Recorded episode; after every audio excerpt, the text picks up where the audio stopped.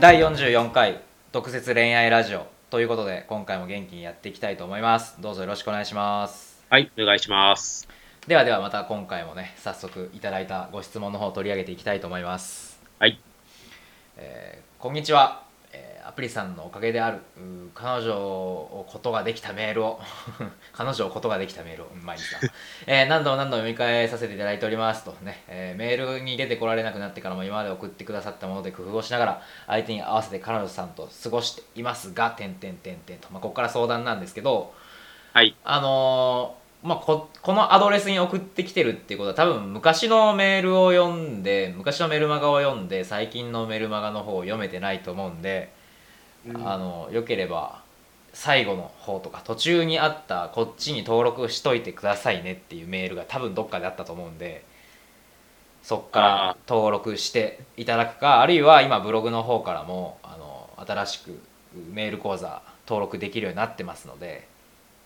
まあ、そっちにまた登録してもらうかしてくださいって感じですね。はい、はい、で相談があります彼女さんはおそらく世間的に重い女子だと思われるような女性なんですけどそういう人が大好きで付き合っていました今5ヶ月ぐらい続いていますがどうやら即、ん拘束されたいって思っているようです、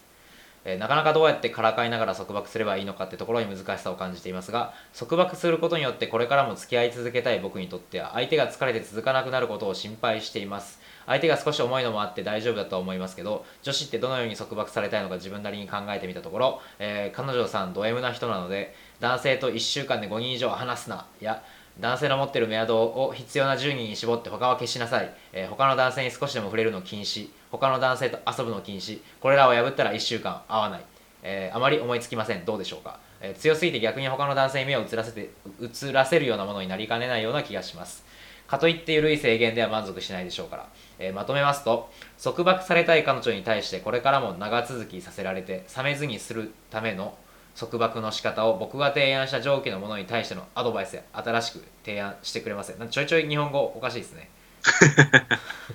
まあまあいいっすわ、えーまた注意することも教えていただくとありがたいですいただけるとありがたいですよね多分ねうん、まあいいんですけどね全然ね伝われ伝わればいいんでとりあえずはい、はいえー長文申し訳ありませんどうしても仲が誰よりも良くて大切な人なんですどうかアドバイスと提案いただけないでしょうか読んでくださいありがとうございますとなるほど。はい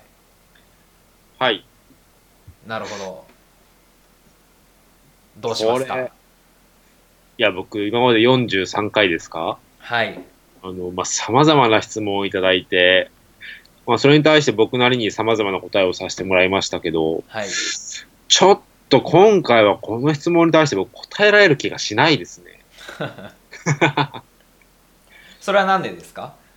いや、僕は束縛しないですし、あうのん、されたこともないんで、いやそうなんですよね僕も束縛も嫌いですし束縛されるのも嫌いなんでうん、正直僕らの今回のアドバイスは当てにならないもんだと思って聞いてもらった方がいいと思うんですけど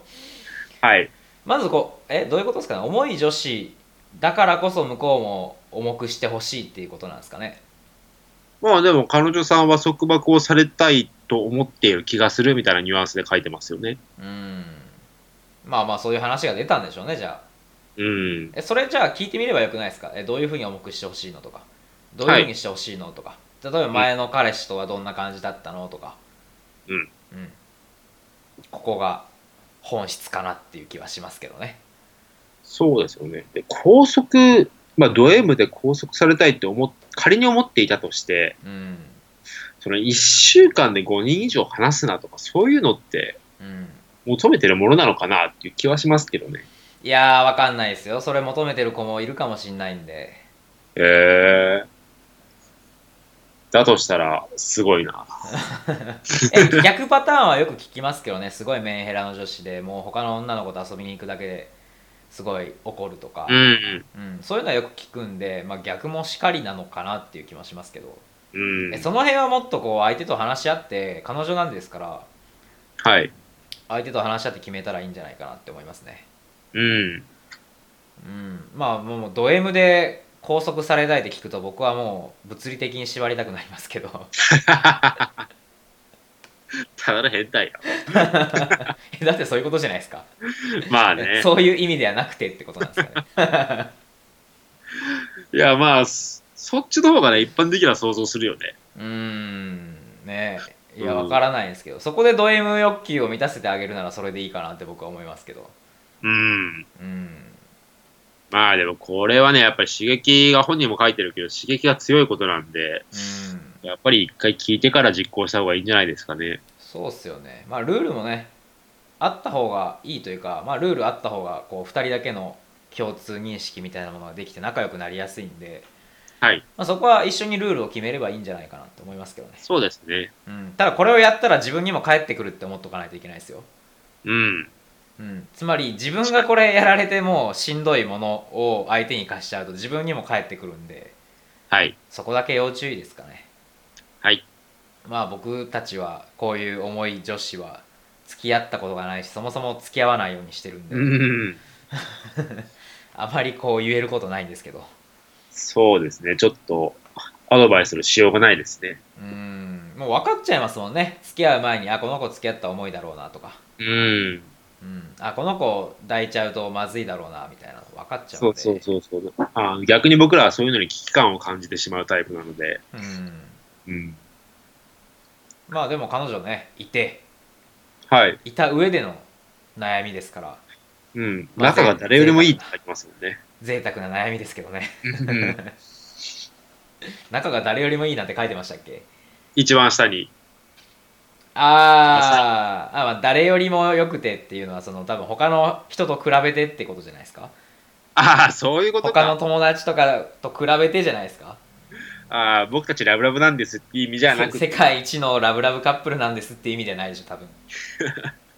紛らわしいな。いやここで句読点入ってるんで仲が誰より誰よりも良くて点大切な人なんですだからああ、なるほどねまあ。人人に 就職されてるみたいなまあ何でもいいですけど